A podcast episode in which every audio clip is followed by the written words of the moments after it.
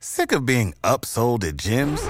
My guy, you're currently a base member. For $90 more, I can upgrade you to our Shred membership. For $130 more, you'll be a Swole member. And for just $300 more, you'll reach Sweat Platinum. At Planet Fitness, you'll get energy without the upsell. Never pushy, always free fitness training and equipment for every workout. It's fitness that fits your budget. Join Planet Fitness for just $1 down and $10 a month. Cancel anytime. Deal ends Friday, May 10th. See Home Club for details. This week on the show are pop culture references, we review the games Monument Valley 1 and Monument Valley 2, and fortune cookies. It's July 2022, and you're listening to Lunchbox Reaction.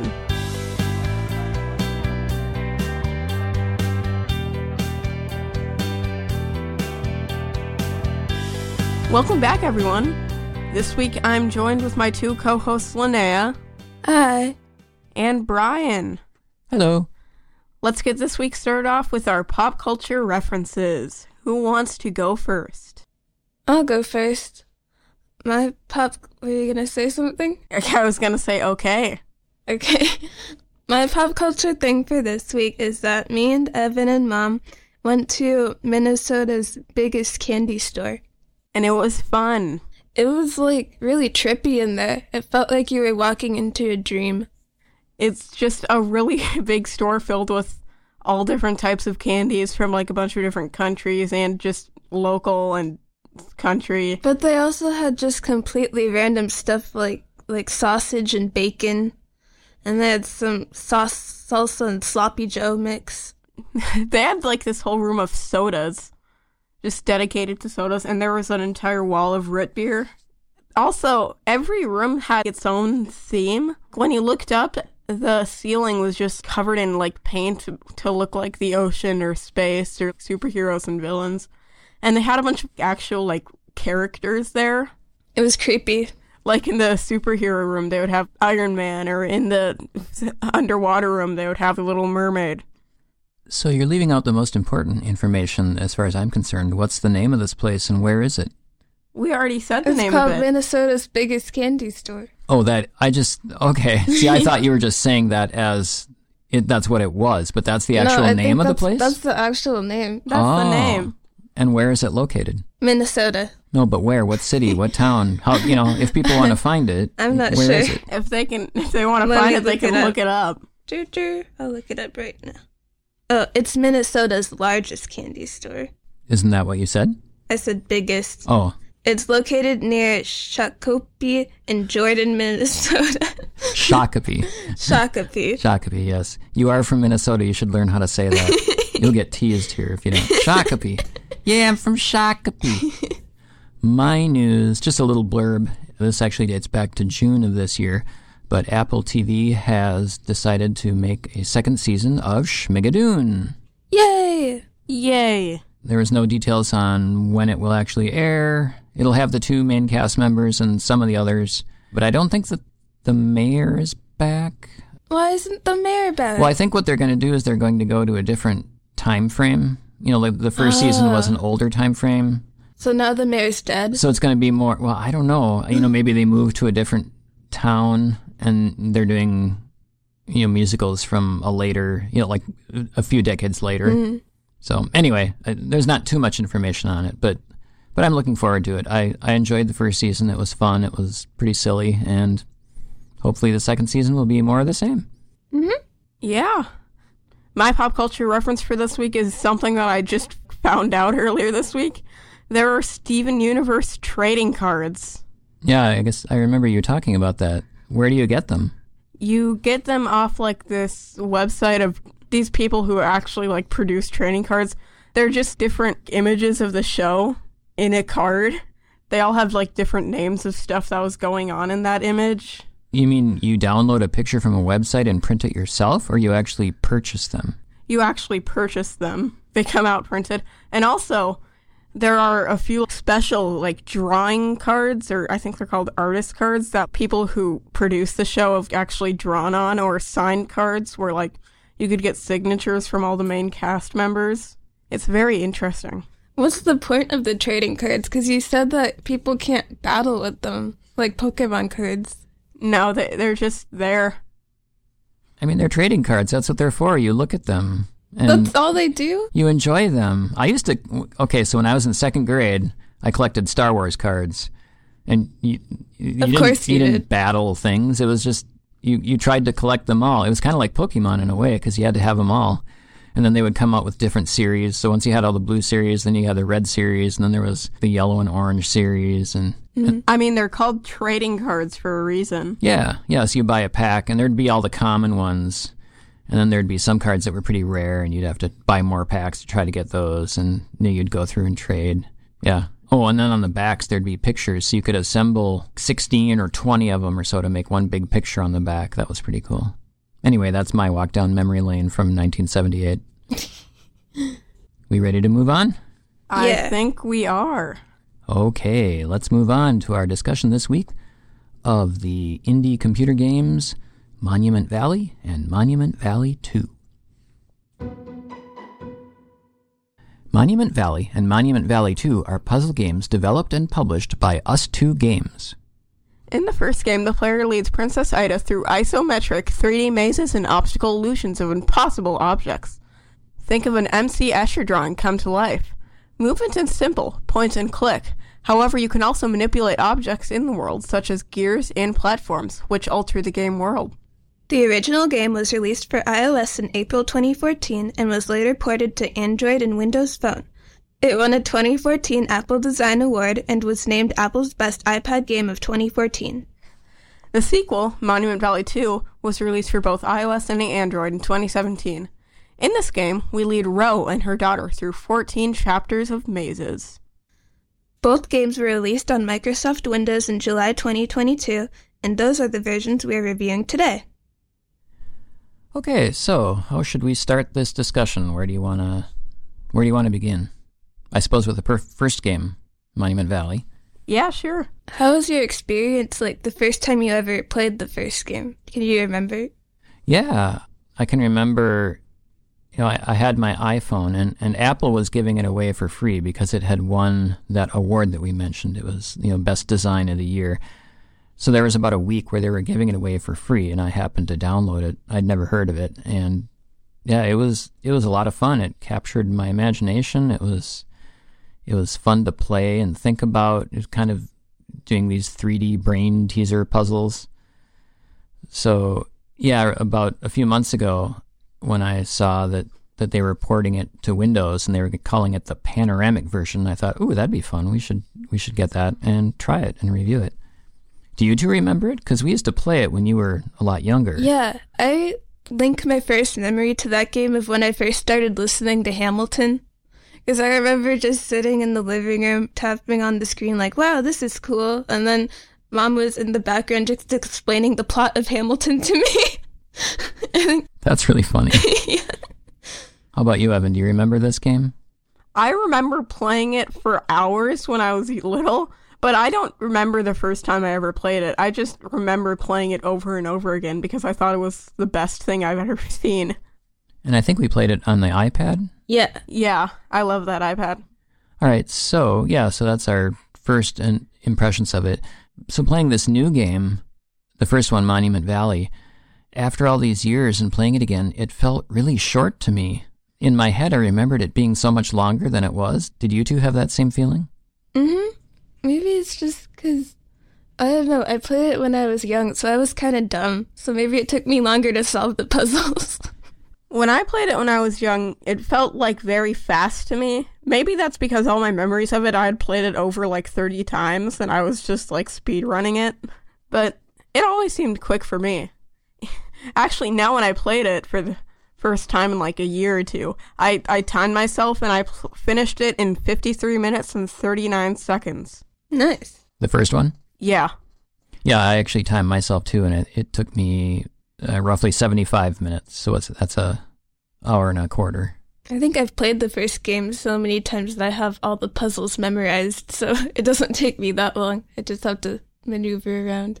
Yeah, I was really enjoying it. So for those listening who haven't played it, you know, our opening description is pretty apt. Think of an M.C. Escher painting. So you have an isometric view of cubes or, you know, walkways buildings, and it's a true isometric view. There's no perspective, because if there was perspective, the game wouldn't work. You're looking at these cubes that fit together perfectly no matter what angle you're looking at, and sometimes you move an object, and even though in your head you know that it's not next to the one that's behind it, because it's an isometric view, you can walk across something that wouldn't exist in the real world. So that's why they're called impossible objects. And so that's part of the puzzle, is to manipulate these objects and blocks and things so that you can get Ida to go to a door or turn on a light or things like that. I really like this game's use of gears and like different things that buttons can do. Like all those different things that would require both you and Ida to do, and like they change the world. I like that you can walk on walls. Yeah, you just like walk up a quarter of a circle and then you're up. So sometimes you can move your character, Ida. You can rotate her 90 degrees. And so instead of walking on what looks flat to you, you're now flat. You're still flat if you're looking at it from that perspective, but from you sitting at the computer screen, she now looks like she's walking on the wall. And then some of the walkways are actually curved, so you're walking around curved space. So that's a lot of fun. Sometimes the puzzles, you actually have to remember where she is, because you move the puzzle so that you can't even see her, mm-hmm. and then you have to click somewhere to get her to come out. So those are kind of fun puzzles too. So there's a bit of story in it. What do you two think of the story? The story, for like how little like hints we get at it, I feel like it is so big, it's so complex, and it doesn't make any sense. Unless you, like, really pay attention to, like, everything in it. You have to look at all the little paintings on the walls. You have to understand all the things that you see in the background. Or it's just a lot of things. I'm not sure if either of you have played Myst yet. I've always wanted you to try that. But this game reminds me of Myst in that respect, in that there's hints at this larger universe behind it, but we only get little snippets of it. Mm-hmm. In this universe of this game, we have these ghosts or these ethereal beings talking about sacred geometry. In my headcanon, she's sort of the last surviving member of this magical people who somehow could distort geometry and make these funny shapes. What do you guys think of that? I agree with you. I feel like They refer to it as, like, the Valley of Men, or the ghost in the first game. Like, refers to it as, oh, this place was once the Valley of Men.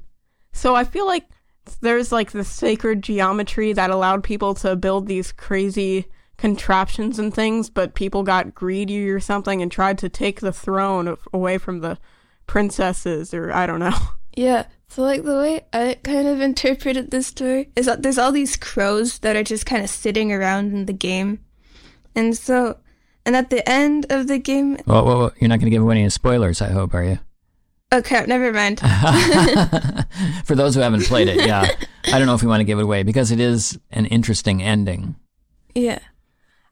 That's what I think of the crow. Like, I feel like the crows are, like, the last people of this civilization who are just trying to, like... They became crows while trying to take this geometry and use it for themselves. Mm-hmm. They are crows. I think it might be supposed to mean that their greed turned them into crows. And now it has to be... Mom said that the game was all about, like, apologizing and saying sorry. And Ida's, like, returning all of the sacred geometry. All right, so what did you think of the sounds and the colors of the first game? It's very pretty. The music in the first game is just amazing. Mm-hmm. Like... It fits in with everything you see. It seems like magic and mystical, but also like an illusion. Like every time you click something or walk somewhere, there's like a new sound that appears. There's a sound effect for literally everything that you do in the game. Yeah, I find the sounds very subtle and soothing. Mm-hmm. It's not overpowering. It's just in the background. When I was playing it made me think of wind chimes. Like there's wind chimes somewhere. Mm-hmm. Tinkling and we're hearing them and it's just very peaceful and relaxing. And the colors, I think the colors are they're very pastel. I think. Is that yeah. you think about it that way? And then every once in a while you get these bright, vivid colors, which then suddenly make it stand out. Yeah, I don't want to give away anything. There's one point where Ida gets something, and it's a real bright color that you haven't seen, and it just suddenly pops out, and you're like, whoa. I think each level also has its own unique color scheme. Like, not every level looks exactly the same. They're all very different. Now, something that I found interesting about this is that each level seems like it has multiple different, like, stages inside of it. Mm-hmm. It's like there's levels inside the levels. Yeah. I think one of my favorites is there's a big box. That's my favorite level of the game. So it looks like a box, and then you can open the top to reveal an inside that looks one way, but then you close it and open it the other way, and it's a totally different inside. And yeah, it's as if there's multiple dimensions in this box, so it's a lot of fun. And to get to all the different stages, you have to go through these, like, doors that are just open, always. Yeah, there's all these magical doors in this game, and you can go in through one door and suddenly come out of another door, and sometimes the doors just randomly open and appear out of nowhere.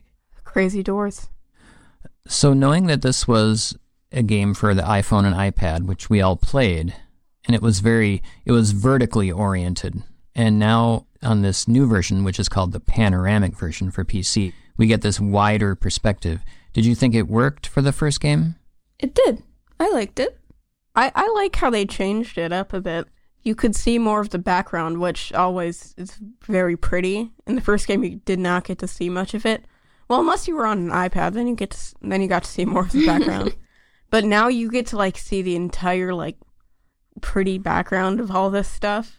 I think I do like playing it on a touchscreen better than a computer, just because you feel like you have more power being able to swipe and click with your finger. Yeah, it feels like you're actually controlling the world instead of a mouse. That's a good point. I totally agree with that. There were some times when I was trying to click and drag on some of the levers, and it felt not quite as fluid as it would if I was using my finger. Mm-hmm. From my perspective, I mean, I like the panoramic version. We haven't gotten to it yet. I think it worked better for me in the second game. The first game, it seemed like there's just some stuff they added on the edge to make it wider, but it didn't seem that much different. Yeah. Although at the same time, I can't remember now if this was the first game or the second game, but at one point I was playing, and you get so focused on what you're doing that, or at least I did, I get so focused on what I'm doing that I wasn't really looking at the edge, and suddenly I looked over the other edge of the screen, and there was a fish swimming by. I was like, whoa, oh, that's cool. And then I just sat there and watched the fish swimming in the background. Like, oh, that's cool. I think I know which level you're talking about. Yeah, I think I saw that too. So the first game, no, again, this is the panoramic PC version. There's 10 levels, and then once you finish those 10 levels, there's a few little extra mini-games. Did either of you two play those? I played them a few times when I was, like, 9. So you played them on the iPhone or iPad? Yeah. Yeah. I don't really remember them. Yeah, they were here, and yeah, I didn't play them yet on the computer, so I... How about you, Evan? I remember getting really mad at one of them called Ida's Dream, because it was just very hard. Yeah, I didn't like them that much because they were just so hard compared to the actual game. Each level gets, like, progressively hard, so then, like, all the additional levels are just like, oh my god. I don't remember that. I'll have to try that. So the first 10 chapters of the base game, would you describe them as hard? I wouldn't say that it's super hard. Like, some puzzles at most would take you, like, 10 minutes to figure out. If you didn't know. Yeah. I've never really been stuck on a puzzle in any of these games for over 10 minutes. So, would you call it maybe just more of a mind teaser? Yeah. Okay. Like, you have to figure stuff out, but it's not really that difficult to figure it out most of the time. Yeah. So, if you're worried about some super challenging puzzle, this is not it. To me, this is almost just relaxing. It's like Zen puzzles. Mm-hmm. What did you guys think of the cube friend in the game? Oh, Totem Friend? Totem Friend. I love Totem Friend. Totem Friend is the best part of the game. Favorite character. I remember you two really loved Totem Friend when you were a lot younger. Yeah, we would like almost cry every time. Never mind, spoiler. Totem Friend is the greatest character in the game. If anything were to happen to Totem Friend, I would be very sad. We should get a Totem Friend plushie. Those should be a thing. They probably are. So should we move on to the second game, Monument Valley 2? Sure. So this was the first time that I had played this game. I think it was the same for you two, right? Yeah. So yeah, I bought it, downloaded it, and tried it out. This game, Ida's not there. We have Ro and Ro's daughter, who doesn't get a name. It's just Ro and her daughter, I believe. In the add-on for that game, they just call her the Adventurer. Oh, okay. So yeah, so I guess I already hinted that I thought the second version did a little better for me, the widescreen. I felt like there were more things on the edge that made it applicable to being a panoramic version. Mm-hmm. At the same time, though, I found the color schemes in the background for this game really hard on the computer, because if you moved your mouse off of kind of the center area, it would just get lost immediately. Yeah, me and Evan were playing the first few levels together, and it was such a big problem for us that we'd go in and we're like, where the heck is our mouse? Okay, yeah, I'm glad you two felt that too, because I didn't notice that at all in the first game, but then just the second game, it just, almost every level I was saying to myself, what's going on? And I'd be dragging the mouse all over, and then I'd finally see a flicker somewhere, and like, okay, there it is, and I'd try to get it back to the center. And I was looking through the controls to try to see if there was some kind of way to make your mouse pointer or clicker a different color, and I couldn't find anything. So to me, that's one of the big drawbacks of the second game. So this game, we had 14 puzzles. Is that right, Evan? Yep. I think you looked it up. I did. We have 14 puzzles. There's some different, you follow one person and then you follow another person. So there's kind of a multi-puzzle thing going on at once. I like the interface for the first game better. There's a cube that you can spin around, and it shows numbers on it, 1 through 10. In the second game, I mean, there's sort of a... It's not really a cube. It's almost like a wheel in the center, and it's going up and down. And it does a lot more things, like it does some spinny stuff, and it goes from black and white to color, but I found it much harder to navigate. What about you two? I think for me it was because there weren't numbers. I was like, what? I was on 5 before. Is this one 6? That's the main reason that we knew that Monument Valley 1 was 10 levels, but we didn't know how many this one had. Like, there were no fancy Roman numerals like in the first one. There were just images of it, of the level. Yeah, you're right. So yeah, to me that was a big drawback. I didn't like that interface. But going beyond that now, into the puzzles, what did you two think of the puzzles in the second game? I noticed that the first two chapters were almost identical to the first two chapters in the original game, but I think that's just to help people who are new get a feel for the controls. Other than that, they added a few new things to this game that weren't in the last game. Like, there's little trees that you can grow, and they have these cube leaves. Or, like, there's also this, like, there's leaves that you can go through up, and it'll be... The cubes will be one thing, and then when you pull them back down, they're a different thing. It's hard to explain. Aren't there, like, new, like, gear mechanisms, too? I remember seeing some. Yeah, there are some, maybe we'll call them sticky blocks. Like, you could rotate it, and then it would stick to a different gear. So that was kind of fun. Yeah, I think overall I enjoyed the new puzzle challenges. I feel like they really upped their game and made some new and interesting ways to interact with this isometric world. So like you were saying, Linnea, the bushy plants and every level did feel very unique to me. There was one level where you keep going in and in and in and in. That was pretty fun. You know, kind of like a world within a world within a world. Mm-hmm. Yeah, I enjoyed that. I think that level was my favorite of this game. Oh, okay. It reminds me of the box, that one. Yeah. And then I thought that their use of color in this was very good. You know, there were some levels that were just black and white, and they almost felt ominous. Mm-hmm. And then in some of the puzzles in this game, for the first time, they switched the perspective to, rather than isometric, you're looking at it straight on, and that makes some more interesting challenges. So that was a unique puzzle challenge. How about the music in this game? What did you think of the music for the second game? I really felt like it was similar to the first game, where you could like move around and different music played. Mm-hmm. The most fun experience I had with the music was when you step on the cube friend, the totem friend's eyes on accident, and then there's like a little that plays. Yeah, every time you do that, it blinks. Mm. I was playing with Evan, and then it was his turn to play the level, and he just kept stepping on the totem's eye over and over. He wouldn't solve the puzzle. It was funny. So I noticed that the music in the second game, it felt more movie-like to me. Right, that's what I noticed too. Yeah, I want to say the first game was very calm and relaxing and zen, and just, it was very subtle and in the background. And I felt that in the second game, I think the music played a slightly bigger role. Yeah, maybe. The music was much more in the foreground, and each puzzle had a very unique theme and feel. Like the first few levels, I think, felt like the old game, but then there were some that were more like I felt like I was in a piano bar. It was almost piano and jazzy, and then there were some that felt like a movie score. It kind of reminds me of Legend of Zelda Breath of the Wild. Mm-hmm. How, like, specific songs you can just, like, know. But in the first game, that's not really how it is. If you asked me to sing one song from the first game, I would not be able to. Yeah, so I have both of the playlist downloaded on Spotify, and I noticed with the first one that it just sounds more like ambience, and then with the second one there's more melodies to it. That's a good point out. Yeah, I like that. I agree with that totally. Yeah.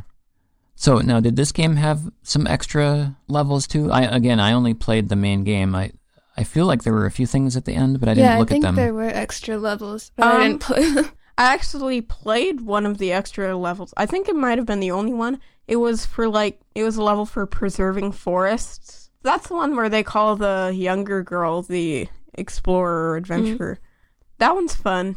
It's like, it talks to you about like, oh, the sacred forest is so crazy, but oh, it needs protection. And you do puzzles, and the backgrounds are cool for that. So now, did you time yourself for the second game? No, not for the second game, because I did half of it with Linnea and then the other half with alone. So for me, it took slightly less than 2 hours to play the second game. But I wasn't trying to speed rush or anything. I was just taking my time and enjoying the music and the little story. So how about the story? We have some similar things. There's some ghostly beings. The entire time I was playing, I was just confused, like, whether this was before or after the first game, because it's just like, what? This is happening? I thought that it was after, because I thought one of the ghosts looked like Ida. Yeah, that's what I've been thinking, like, after maybe, because, like, yeah. I feel like it might have been, like, a tradition after Ida to just, like, leave your daughter in this world to fend for herself. Do you think the game is about the story more, or is it more just about the puzzle and they sort of loosely put in a story? I think this game maybe focuses on the story more than the first game. There are definitely more ghosts in this story than the first game. You talk to the ghosts a lot more in this game. And the ghosts kind of give you little snippets of the story. I feel like all the ghosts are just different past members of this society that they're trying to grow after Ida. Like, they're trying to rebuild the Valley of Men. And in this game, instead of, like, putting back geometry, you're making new geometry, which is very interesting. I'd say that with each game, the story is left a lot up to interpretation, but, like, there's a very prominent theme. Like, with the first game, it was about making things right and apologizing, and with the second game, it seemed to be about growing up. All right, do you two have any other things you want to mention about the game? There were some puzzles in the second game that I just put way too much thought into it. I was, like, trying everything I could, but then I just realized, oh, I have to walk to the other side of this block. Yeah, that happened to me so much. I was like, oh, wait, if I move that there, and then that there, and then maybe if I can do that. And then I like, backtracked, and then, oh, all you had to do was move one square.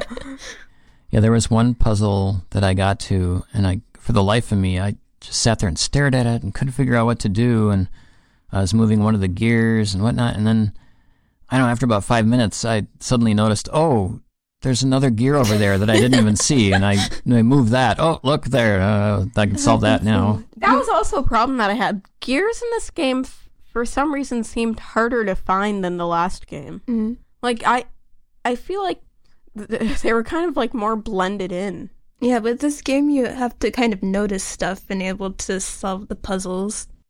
But again, I don't think that they were too hard. Like, you're not going to be beating your head against a wall. Mm. If you don't get it within a little while, you're probably just simply overlooking something. It's not that it's really hard. Yeah. Like, I was stuck for a good 5 minutes on the very last chapter, but earlier in the chapter, it was revealed that there was this little gear you could pull up and down, and it would pull another block up and down. But I completely forgot about it by the end of the game. So when I was trying to go through this door and get my character there, I was like, "What the heck am I supposed to do? I'm twisting everything," but I'd just forgotten about the other gear that I could pull. All right. So should we rate them separately or rate them together? How do you want to do it? I feel like we should rate them separately and together. Okay, 3 ratings. Let's do both. Since you came up with that strategy, why don't you go first? Okay. I rate the first game an 8 out of 10. I rate the second game, I'm going to give it another 8 out of 10. Actually, the first game's going to be an 8.5 out of 10, then the second game's going to be an 8 out of 10. And then together, I'm going to give them a 9 out of 10. What about you, Linnea?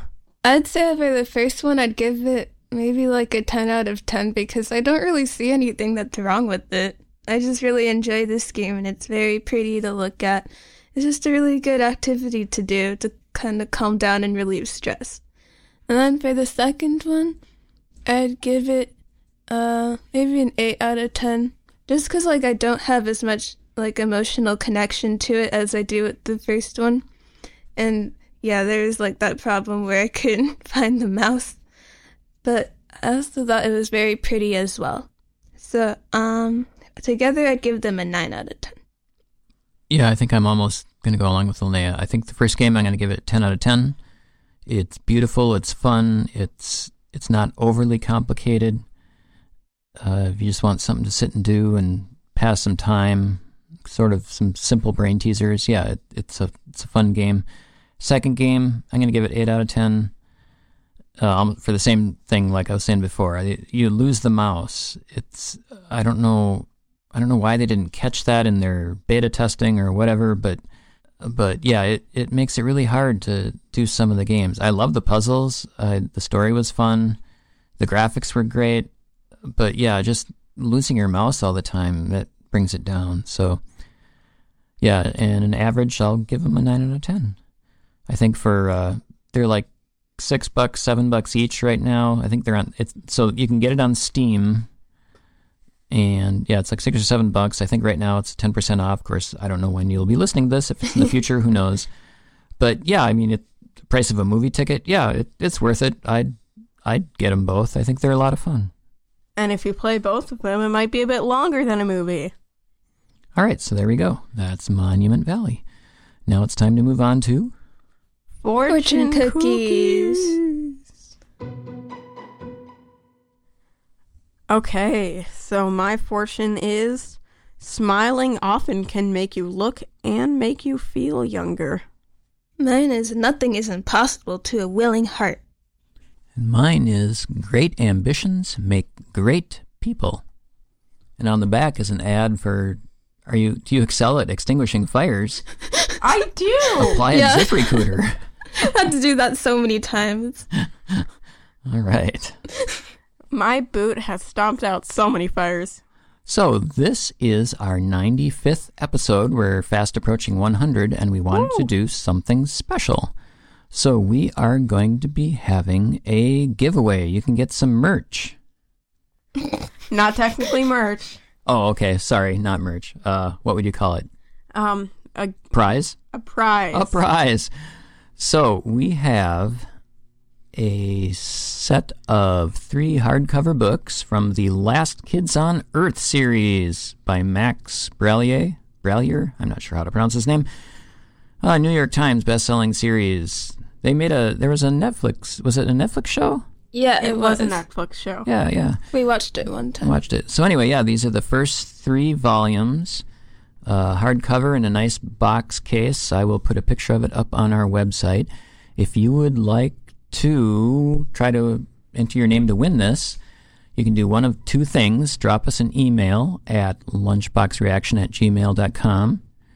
You can also find that on our website. There's a contact us page. Just drop your name, say, and tell us which episode of ours is your favorite episode.